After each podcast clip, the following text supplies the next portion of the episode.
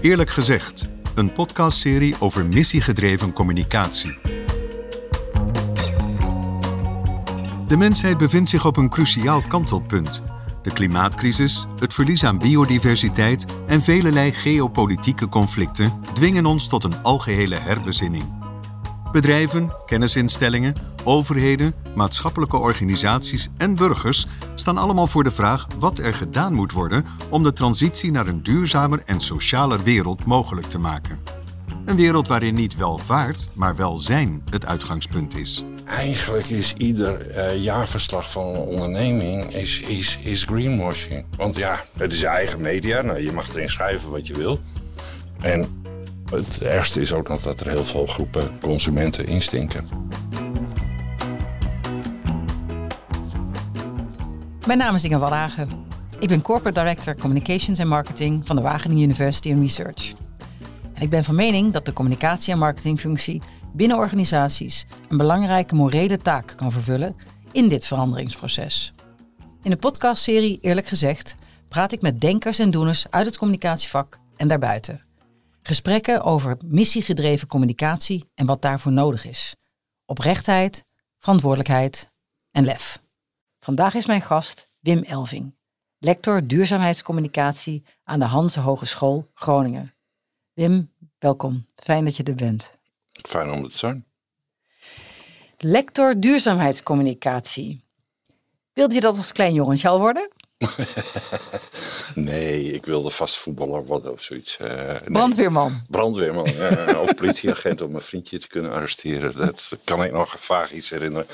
nee, nee, ik wist niet eens van het bestaan uh, van de term lector. Ik wist, volgens mij was die er ook nog gewoon niet toen. Nee, zou goed kunnen. Het is niet zo lang volgens geleden. mij is die, mm, begin van deze eeuw is die, is die functie geïntroduceerd. Ja.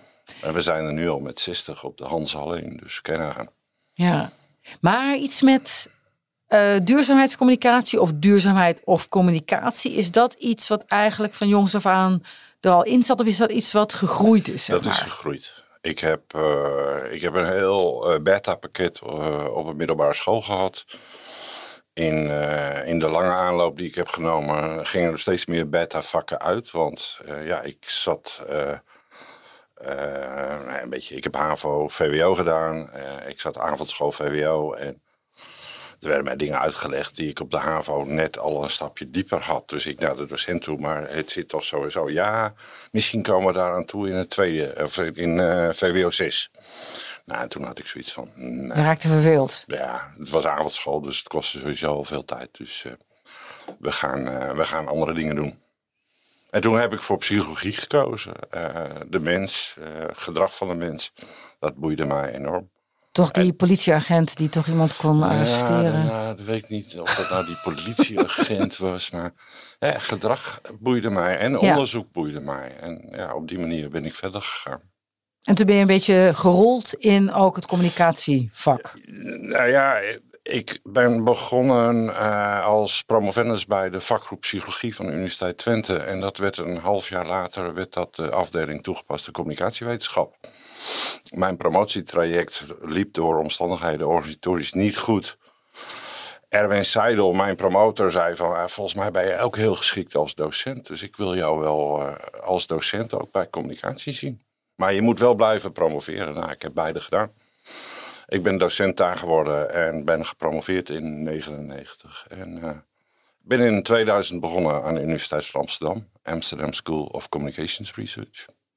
Hey, en iets wat, wat ik begrijp van jou en waarvan ik meen dat ik het nu ook hoor, maar uh, dat zou niet zo hoeven zijn hoor. Maar is het een combinatie van juist wel naar de praktijk kijken wat de praktijk nodig heeft, ja, maar dat... juist ook de strategische, theoretische kant van communicatie? Ja, nou, uh, een van de redenen waarom ik overstapte naar, uh, naar de Hans Hogeschool is buiten die wetenschappelijke impact te gaan. Eigen, kijken naar maatschappelijke impact. Van wetenschappelijke impact naar maatschappelijke impact. Ja, absoluut. Mooi. Wij doen praktijkgericht onderzoek. Wij proberen die praktijk echt verder te helpen.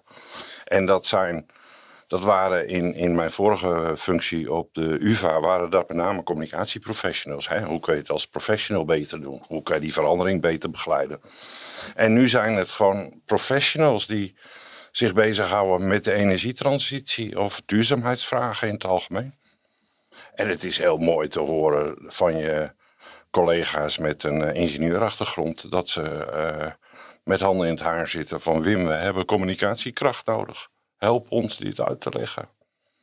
Help ons dit uit te leggen. Ja.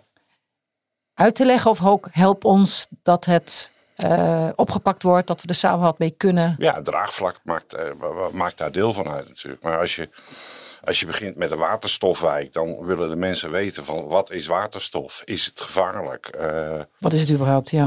Wat, kan ik ermee? is, is het wel echt groen?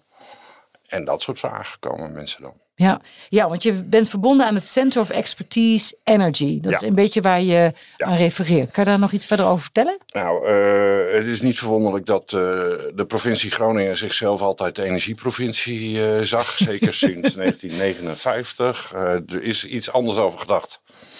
Zeg maar de laatste twintig jaar. maar nog steeds ziet Groningen zichzelf als een belangrijk speler in de energie. Ehm nou ja, de aardbevingen hebben ervoor gezorgd dat we op zoek moeten naar alternatieve vormen van energie. En Groningen wil daar de spil zijn. Dus uh, Entrance, Center of Expertise Energy, is een, uh, ja, is een grote onderzoeksgroep waarin uh, ingenieurs, juristen, economen, psychologen samenwerken om die energietransitie aan te pakken. Wat mooi, dus echt inter- en multidisciplinair. Ja, transdisciplinair noemen het zelfs. Ja. Want we, het probleem van de samenleving staat centraal. En wij hebben daar onze eigen ja, monodisciplinaire inbreng in om te helpen dat probleem op te lossen. En is het provincie-specifiek of gaat die breder? Die gaat breder. Die gaat ook naar Noord-Duitsland. Die gaat ook naar uh, Friesland, Drenthe. Uh, ja. Het is maar net hoe je, uh, hoe je project gedefinieerd is, wie er deelnemen in het project. Ja. Dus dat, dat gaat breder hey, en wat ik, wat ik hoor, maar dat weet ik niet, is dus een vraag. Is dat dus heel sterk public-private partnerships? Ja. En dat brengt waarschijnlijk een bepaalde dynamiek ja, met zich mee. Zeker ook vanuit een communicatieperspectief. Ja, zeker brengt dat de dynamiek met zich mee. Uh, ja, ik vind het zelf een heel mooi voorbeeld waar we tijdens corona mee zijn begonnen. Is het New Energy Festival. Dat is bij ons op de campus. We hebben daar vrij veel ruimte. En de laatste versie hadden we meer dan 1300 bezoekers. En dan hebben we dus allemaal praatjes, allemaal demonstraties. Uh, er komen apparaten staan om mobiel batterijen op te laden voor graafmachines enzovoort. Dus alle innovaties die mogelijk zijn, maar ook alle bedenkingen. Uh, we hebben daar ook hele kritische mensen uh, die presentaties houden. die zijn aanwezig op dat festival. Dat is een festival doen we samen met Hive Mobility, dus een netwerkorganisatie rond duurzame mobiliteit. We doen het samen met New Energy Coalition. Ook iets uh, op dat energie en ook de rug doet uh, actief mee. De Rijksuniversiteit Groningen. Ja.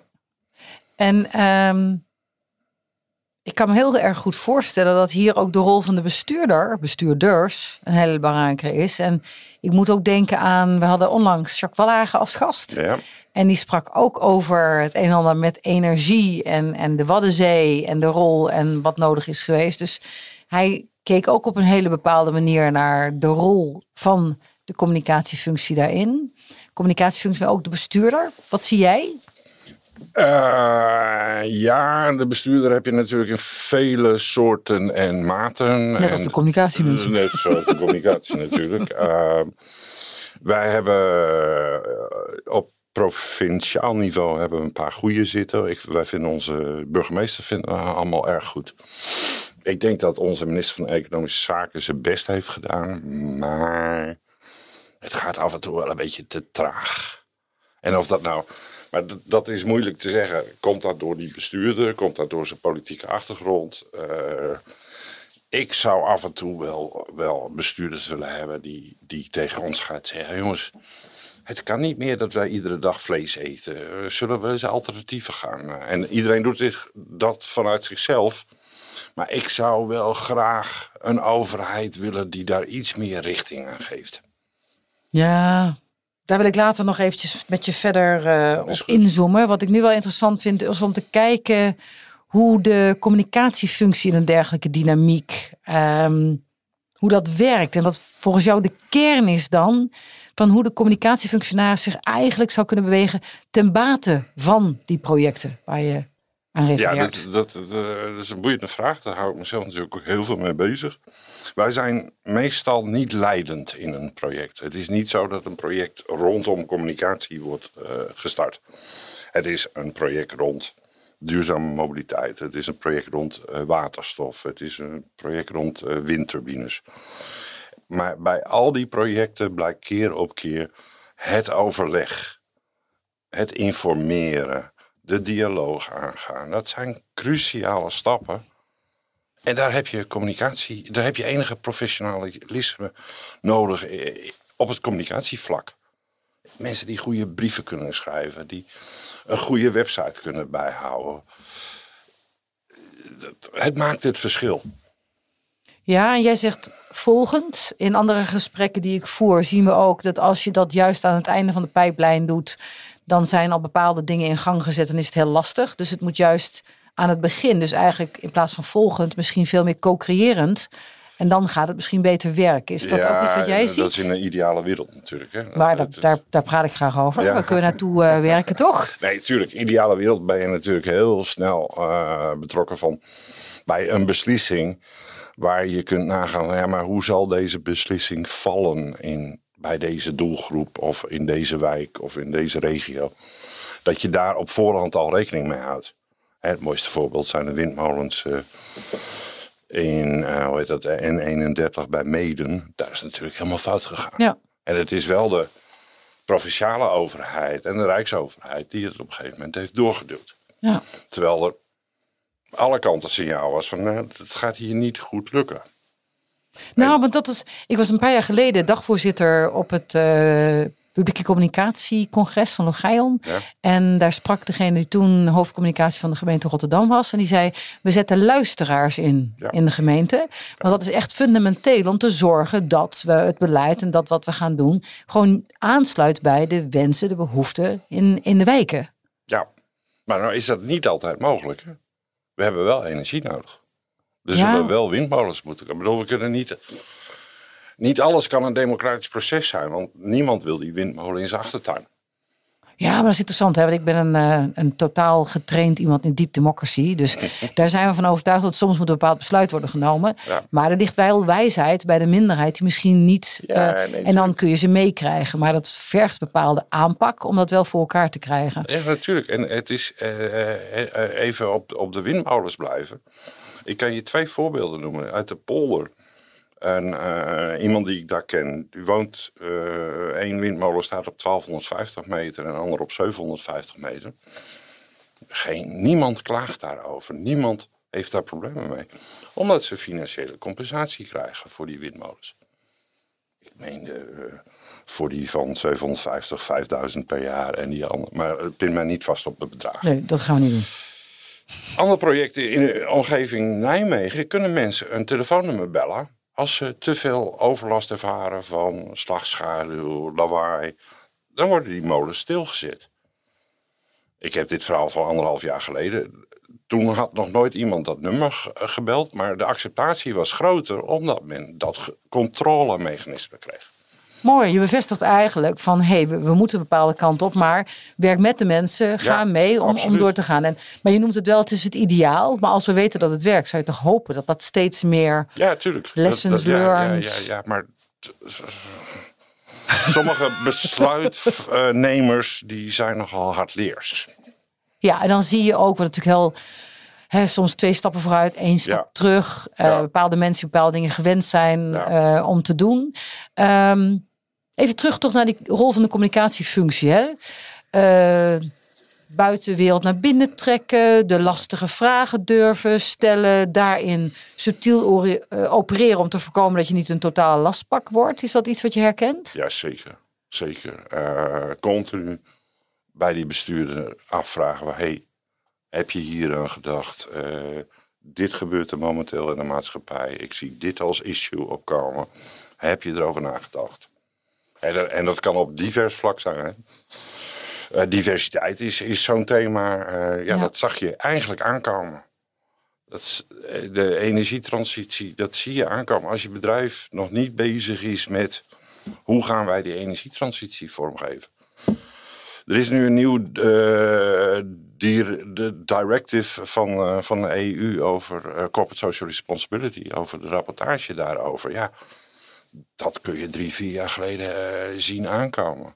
Dan is dat misschien niet eens alleen communicatie, maar als communicatieprofessional ben je verplicht om die organisatie daarvoor voor te bereiden. Ja, en zie ik het eigenlijk ook wel, en dat zie ik wel door de, de tijden heen. Uh, 30 jaar inmiddels actief in het, uh, in het vak, durf ik te zeggen. Ja. Uh, dat is eigenlijk altijd, denk ik, wel een belangrijke rol geweest. Hè? Je, wij zijn de, degene die uitkijken op wat speelt er, wat gaat er spelen en hoe kunnen we zorgen dat we daar inderdaad op de juiste manier op voorbereid zijn. Ik heb het eigenlijk niet anders meegemaakt. Ja, en, en, en, en, toen, toen wij begonnen, toen was er een beetje die Calimero-houding. Dat is misschien voor de jongere luisteraars. Uh, Calimero was dat kleine mannetje, tekenfilmpje. en dat was, lag altijd aan anderen, om dat zo even samen te vatten. En toen was een beetje die Calimero-houding van wij moeten in, eh, aan de bestuurstafel zitten. Ja, maar dat, is wel een beetje verdwenen, dat gebeurt. Ik heb ook wel eens geroepen van ja, die plek verdien je eh, of niet. Als je er niet zit, moet je kijken of je werk wel goed genoeg is. Uh, ja, de, de, de, omvang van communicatieprofessionals is gegroeid en dat is niet vreemd. Zijn, zijn het er te veel? Nee, dat durf ik niet. Nee, dat zou ik niet zeggen. Soms het verbaast mij wel uh, als ik dan. Uh, dan heb je weer zo'n lichting studenten die afstudeert. En dan binnen een half jaar heeft iedereen weer werk. Ja. Het verbaast me. Maar je ziet ook zo'n breed scala aan functies. Precies we spraken eerder over, jij bent zowel van de strategie, de theorie als ook de praktijk. Nou, dat, is natuurlijk ongelooflijk breed. En sommige mensen willen het ene, sommige mensen willen het ander. Ja, absoluut. Dus dat hou je inderdaad. Ehm, even terug naar de, de, de, focus van deze serie is, uh, we staan voor die transities. Nou, daar spreken we veel over. We zijn het erover eens dat het vak bepaalde verantwoordelijkheden altijd wel heeft vervuld. Maar is er toch iets wat nu echt aan het kantelen is en waar een verantwoordelijkheid eigenlijk genomen kan of misschien zelfs zo moeten worden door de communicatiefunctie vanwege de uitdagingen waar de wereld voor staat? Ja, misschien, misschien wel meer uh, die uitdagingen uh, omschrijven. Ik, ik vind het nog te veel gaan van ja. Nou, nou, het is wel wat. Dan moeten we die bal gehakt laten staan. En, en ik, ik, denk, ik denk dat de opgaven die, die wij hebben gewoon veel groter zijn. Het gaat ook in op ons comfort. Ja, vijf keer per jaar met het vliegtuig op vakantie. Ja, dat moeten we onszelf gaan afvragen. We, moeten we dat nog steeds kunnen als consument? En misschien moeten wij als communicatiemensen wel een manier gaan vinden om dat een beetje meer duidelijk te maken. Want dat, dat deel blijft nog een beetje ondergesteld. Ja, we moeten. Eh, Jan Rotmans, hoeveel transities noemt Jan Rotmans wel niet? Tien, geloof ik. Biodiversiteit, economisch, landbouw, ja. Eh, bla bla bla. Maar wat, wat de eindsituatie dan is, of kan zijn, of als we het niet doen, ik denk dat dat nog onvoldoende wordt toegelicht. Ja, men, men heeft het over overstromingen, meer branden en, en, en dat soort dingen. De, de, de dystopische. Ja, nee, precies. Daar komen we niet verder mee. Nee, nee. Ja, jij, jij, dat spreekt me heel erg aan wat jij zegt. Ik, um, ik heb ook gedacht van hoe kunnen wij de communicatie professionals bij elkaar brengen en hoe kunnen we met elkaar, als je kijkt, er zijn natuurlijk bepaalde codes afgesproken, bepaalde um, zaken waar wij ons als communicatieprofessional aan moeten houden. En zouden we niet eigenlijk eentje specifiek hierop moeten gaan richten. Dat we afspreken dat we alleen maar zeg maar authentiek gaan communiceren. Dus spinnen kan niet meer. Hè? De mooie greenwashing. Want dat past gewoon niet bij het type organisatie, het type bedrijf dat je bent. Als je daar iets over gaat afspreken, dan, dan zet je elkaar in het zadel. kun je elkaar virtueel vasthouden om daar ook voor te gaan staan. Ja, nou, misschien ben ik wat cynischer. Spijt me, maar het zijn wel onze collega's die ook greenwashing uh, mogelijk maken. En uh, het zijn ook onze collega's die, die geholpen hebben in misleiding, zoals het, uh, het dieselschandaal in, uh, nou ja, noem alle die schandalen maar op ja, die we kennen ze. Ja. Dus we moeten ons ook niet uh, heiliger voordoen dan we zijn. Het zou misschien wel helpen. Maar ja, eigenlijk is ieder jaarverslag van een onderneming is, is, is greenwashing. Want ja, het is, een, het is eigen media. Nou, je mag erin schrijven wat je wil. Je gaat er echt niet uh, als Shell inschrijven van ja, wij zijn de grootste vervuiler ter wereld en uh, we'd like to keep it that way. Nou, ik weet een paar jaar geleden publiceerde de Harvard Business Review een artikel. Die hadden websites gecheckt. En inderdaad, uh, prachtige plaatjes, prachtige woorden. Maar de acties, die natuurlijk luide spreken naar woorden, waren niet conform dat wat daar werd, en dat werd expliciet gesteld. Ja. En dat heb ik ook aangehaald in een communicatiebijeenkomst uh, via de IACD, de Ja, European ja, Association of Communication Directors. geweest. Ja, even voor de luisteraars om eh, waar de IACD voor staat. En toen leidde ik zo'n sessie en toen werd er ook gezegd: God, het is net alsof we bij een Alcohol Anonymous eh, bijeenkomst zitten.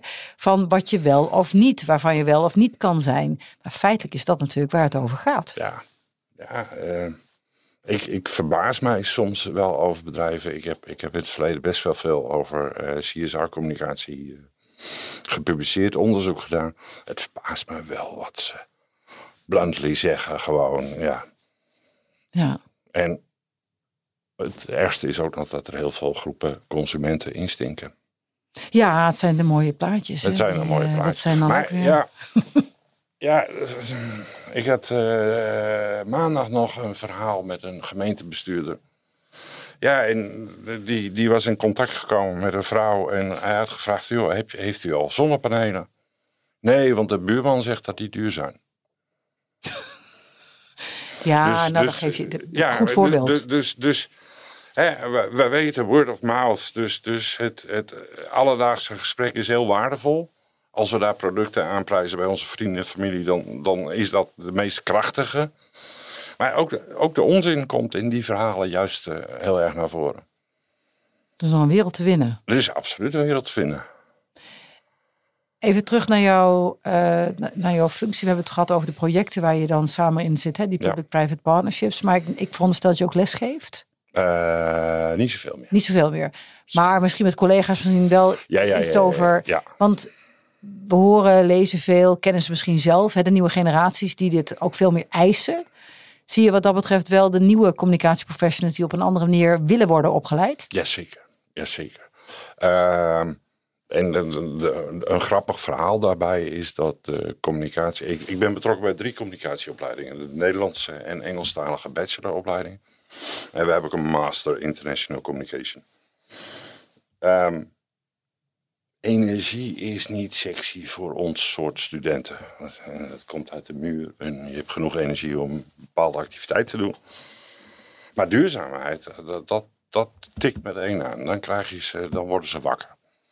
Ik merk ook dat als ik dan een project... eh, Ik ben heel vaak opdrachtgever. Dus in onze projecten, daar, daar hebben we dan een website nodig. We hebben een campagne nodig, social media. Dus, en dan komen ze binnen en dan komen ze inderdaad de eerste keer... Als het een energieproject is, ja, een beetje zwart kijkend binnen van energie, eh, niet sexy. Maar als ze dan vertrekken, als het project klaar is, dan zijn ze allemaal van wauw, dit was veel boeiender en er zoveel aspecten mee te maken. Dus daar word ik heel blij van. Deels ga ik dat natuurlijk op mezelf eh af eh, serveren. Van, nou, dat is omdat ik goede opdrachtgever ben, maar dat is ook het onderwerp. eh, ehm, Ik heb de persoon dus nooit studenten zeker. En, en duurzaamheid en bezig zijn voor die duurzame samenleving. We hebben, de Hanze heeft in 2016 de Sustainable Development Goals omarmd. Studenten kunnen een Green Ambassador eh, certificaat krijgen als ze in een project of in een afstuderen iets met groen hebben gedaan, zeg maar. Ja, dat vinden ze leuk. Dat vinden ze echt leuk. Ja. En daar willen ze zich ook mee bezighouden. Maar dit is ook een hele belangrijke vraag aan ons en aan onze opleiders in onze universiteiten. La- en dat is een vraag van Kees Klomp. Ik moet hem echt eh, eh, even citeren hierin. Leiden wij wel, leiden wij nog steeds op voor beroepen die we eigenlijk niet meer willen? Ja, goeie. Flitshandelaren bijvoorbeeld. Hè. Ja. En leiden ze niet op voor beroepen die we wel nodig hebben. En dat is ook een reflectie die we als samenleving gezamenlijk moeten maken. En misschien moeten wij als communicatiemensen daar wel de voortouw in nemen. Zou kunnen. Zouden we, zouden we heel goed kunnen doen. Maar daar moeten we echt naar kijken. Naast natuurlijk dat het. Ja, de beroepen van straks vereisen gewoon multidisciplinaire inzet. Dus we moeten studenten ook veel meer uit verschillende programma's bij elkaar brengen. Verschillende niveaus zelfs. Zie je ook. Nou, eh, de, de, de, de, de Solar Challenge, de, de, de zonneauto. Uh, Delft doet mee, Twente doet mee, Hansen, Rug doet mee. Daar zijn studenten MBO, HBO en WO bij betrokken. Ja, prachtig. ja, dat is heerlijk. Dat is geweldig om te zien. En daar zitten ook weer marketing en communicatiestudenten bij om alle social media enzovoort bij elkaar te brengen. Ja. Jullie doen ook veel onderzoek. Mhm. En je doet ook onderzoek, en dat is praktijkgericht, heb ik begrepen, naar communicatie- en gedragsinterventies. Ja. Uh, in relatie tot de totstandkoming van de duurzame samenleving. Wat zie je daar? Nou, we gebruiken daar een model uh, en dat noemen we From A to Sustainability. En we kiezen daar bewust de Engelse term, omdat van A naar duurzaam is vier stapjes. En nou, van A naar S in ieder geval meer stapjes. En het is niet makkelijk. En dat begint met het gevoel van urgentie. Als je niet, niet doorhebt dat het klimaat verandert, ja, dan zou je ook niet, niet, niet in actie willen komen. Dus ja, wat wij zeggen van ja, als mensen die urgentie niet zien, dan moeten we ze bombarderen met informatie en kennis en feiten over dat er echt uh, daadwerkelijk klimaatverandering bezig is. De fase daarna is een hele belangrijke, dat is de bewustzijnfase. Oh shoot, er is, ja, er is echt klimaatverandering. Wat kan ik doen? Eh, heel makkelijk is dan om te zeggen, wel, anderen moeten in actie komen, grote bedrijven, Shell moet in actie komen. Maar er zijn ook stappen die je zelf kunt nemen. En ja, daar hebben we verschillende manieren voor. We, we hebben een escape room gebouwd, we, we, gebruiken games, maar ook iets simpel als een uh, energiemeter. als ik aan jou vraag, wat doet jouw uh, koelkast uh, gemiddeld stroomverbruik op jaarbasis?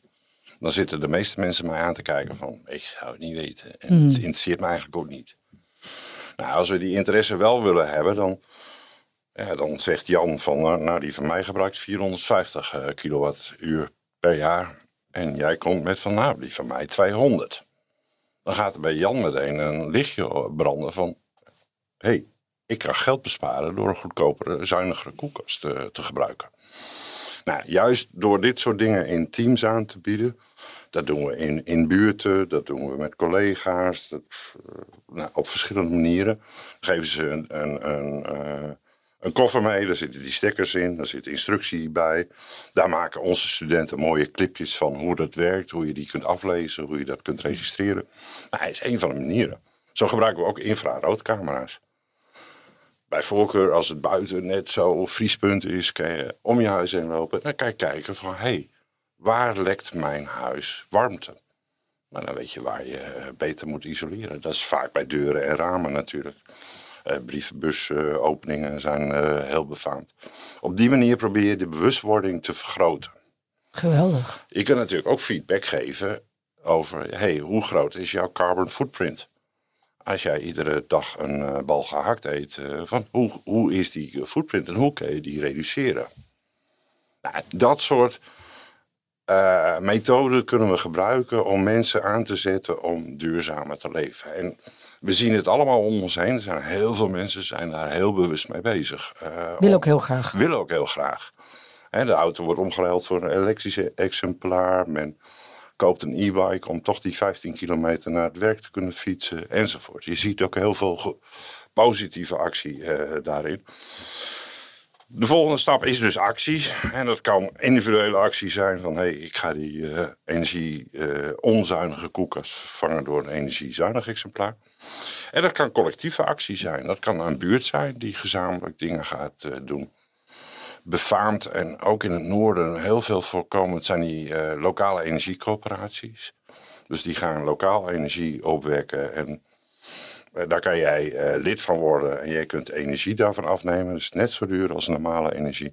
Alleen, ja, de winsten worden gespendeerd aan de gemeenschap en niet aan de shareholders. Dat is een groot verschil.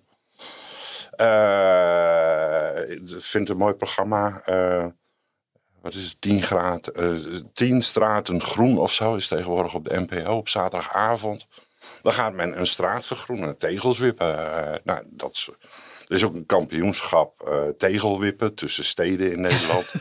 tegelwippen? ja, om, om die, die, die tuinen te vergroenen. Om uh, ervoor te zorgen dat het water beter kan wegstromen enzovoort. En bijvoorbeeld in de regio Enschede is dat echt een probleem. Een fix buitje krijgen ze daar overstromingen door de straten. Nou, dat wil je voorkomen. Ja, en uiteindelijk zouden we daar een dialoog in de samenleving over moeten hebben. Van joh, hoe gaan wij als samenleving verder? Hoe gaan wij ervoor zorgen dat we die duurzame toekomst ook voor onze kinderen uh, gaan uh, regelen?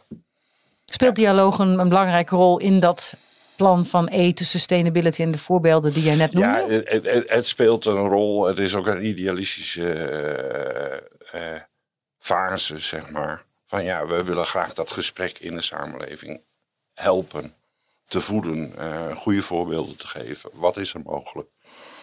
En ja, dat zie je ook heel vaak. Dat had ik in mijn vorige woonplaats al. Ik was een van de eerste die zonnepanelen op zijn dak uh, legde. Niet om mezelf op de schouder te kloppen. Maar je zag vervolgens allemaal buurmannen en buurvrouwen bij mij langskomen... met allemaal ingewikkelde vragen. Wat is het terugverdientijd? En ja. werkt het nou? En hoe duur was het nou? Ja. En je zag steeds meer mensen met zonnepanelen komen. Ja, dat, dat zijn de soort ja, bewegingen die we willen. Ja, ja. Hey, dialoog, dan, dan roep jij meteen... Uh dat hoor ik jou tenminste roepen, uh, ideaal. Dat is een, een ideaal plaatje.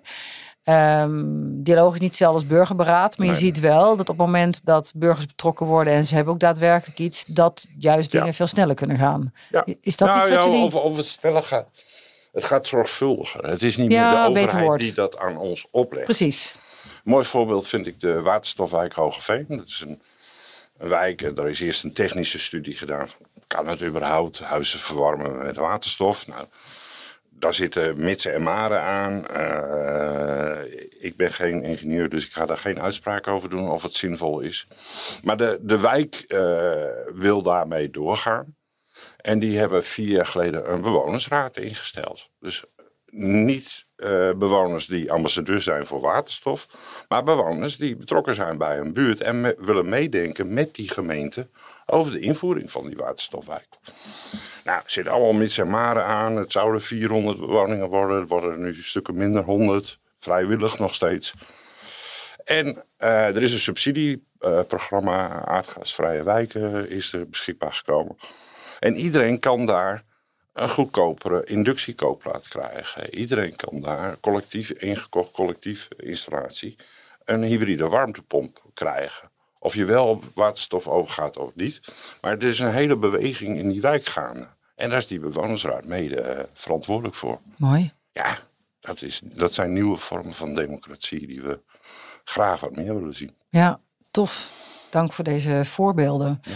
Ja. Um, heel duidelijk iets wat ik ook hoor. Uh, Bottom-up. Het ja. gebeurt, gebeurt lokaal. Eerder in de uitzending refereerde je aan uh, meer zeg maar het nationaal en misschien zelfs ook wel het, het, het uh, pan-nationaal, het Europese overheid en um, de richtlijnen dan en wel niet. Um, hoe zie je dat, die neoliberale overheid waarmee we met te maken hebben? Ja, het, het, er is zo weinig gebeurd, vind ik. Het is, het is hè, uh, op, op andere vlakken op onze economie is het die, die triple-down uh, economics. Alles moet goedkoper, alles moet efficiënt, uh, waardoor de pakjesbezorgers bij ons in de straat, de, de, de bagageafhandelaars op Schiphol, iedereen zit voor een heel klein loontje te werken. we hebben arbeidsmigranten nodig die die onze grote hoeveelheid kippen en koeien en uh, varkens willen slachten. Want dat willen we zelf niet meer doen. Uh, volgens mij is dat de verkeerde kant die we opgaan. Niet echt duurzaam. Dat is niet duurzaam. Nee, niet voor de persoonlijke als niet voor de wereld. En nou is dat natuurlijk, hè, we zijn een meer stromenland. En, uh, we hadden vroeger de verzuiling en we hebben nu nog meer politieke partijen. Dus het is heel moeilijk om die coalities te vormen. Ik zie lastige opgaven. Dus ja, bottom-up, als, als we dat kunnen doen, ja, dan proberen we dat altijd te doen. Dus eigenlijk het systeem op schop, hoor ik je zeggen. Nou, systeem op schop. Het, het, het- burgers actief betrekken bij, zou ik het eerder willen noemen.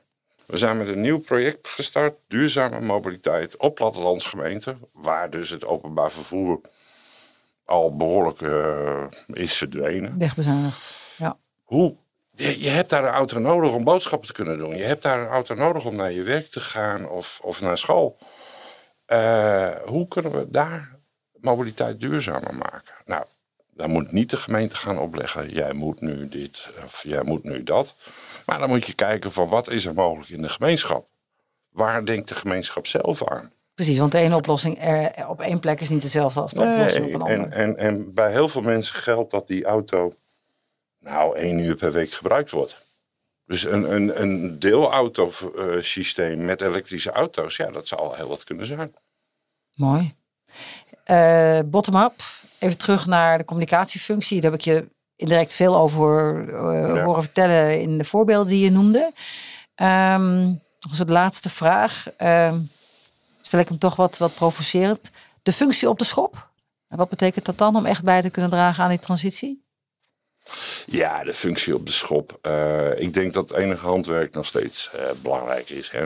Hoe, ziet, hoe ziet een mooie website eruit? Hoe, hoe ziet een goed geschreven tekst eruit? Dus dat blijft altijd belangrijk. De fundamentals, Eh, ja. absoluut. Maar ja, verder op strategisch niveau, ja, dan, dan, dan zie je in organisaties dat je te maken hebt met andere afdelingen, finance, HR enzovoort. Ja, in een samenleving zie je, ja, we, we zullen het samen moeten doen. Er is niet één persoon, één functie, één discipline die, die dit allemaal kan oplossen. Was het maar waar. Dus ook daar geldt, zoek die inter, Verbinding. multi, transdisciplinariteit op. Absoluut. Met elkaar kom je tot meer. Ja. Wim, ik begrijp dat jij vindt dat organisaties hun duurzaamheidsbeleid nog te weinig voor het voetlicht brengen. Waar blijkt dat uit? Nou, te weinig voor het voetlicht. Niet helemaal. Ik, ik ben een beetje bang dat ze er meer over communiceren dan dat ze daadwerkelijk doen. De acties. De acties. Beter En- dan en de... Ik heb in mijn adviezen wel eens naar bedrijven gezegd: ga nou gewoon doen en niet zoveel over praten. Want de, de, de, de, de, de proof is in eating of the pudding. Eh, mooi voorbeeld.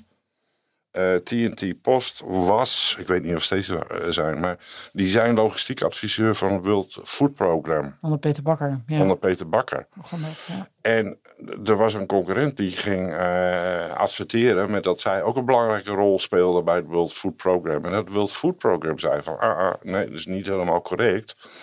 Het is TNT Post die een belangrijke logistieke partner hierin is. En Peter Bakker kunnen het natuurlijk over hebben, want hij ruilde eh, zijn eh, Porsche om voor een Toyota Prius. Die eh, Porsche bleef gewoon bij hem in de garage staan. En de echte discussie ging erover of ze nou Formule 1 gingen sponsoren of dat ze iets groens gingen doen. Dus kijk, dat zijn ook soorten discussies waarvan je denkt, ja, ja, misschien is dat wel normaal in een boardroom. Ik heb misschien te weinig in de boardroom eh, gezeten. Maar als je echt groen bent, dan, dan heb je deze discussies niet. Nee, dan doe je het juiste en dan volgt de reputatie op datgene ja, wat je absoluut. doet. absoluut. Dat is überhaupt iets wat, Ja, volgens mij, als we dan toch hebben over hoe gaat de functie, waar gaat het heen, dan is dat iets wat eh, de functie zichzelf mag aantrekken. ja, Is kun je je eigen mensen adviseren om te zorgen dat je het juiste doet. Mooi voorbeeld. Een Deense student ooit die programma in Aarhus deed, postdoctoraal. eh, en die werkte bij die, die windmolenfabrikanten Vestax. En die vroeg aan mij, hoe krijg ik nou eh, onze directieleden uit die SUV's? Hoe krijg ik ze nou aan een, gewoon een keurige, nette elektrische auto? Want ja, het beeld is toch vreemd. Dat Ja. is de grote baas van een, een grote windmolenproducent. Ja, en hij rijdt een SUV. Ja.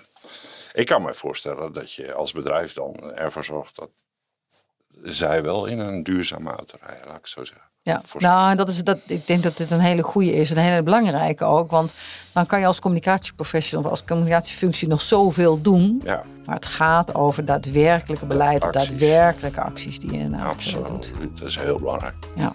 Dankjewel Wim dat je deelnam aan deze podcastserie. Super. Graag gedaan. Leuk.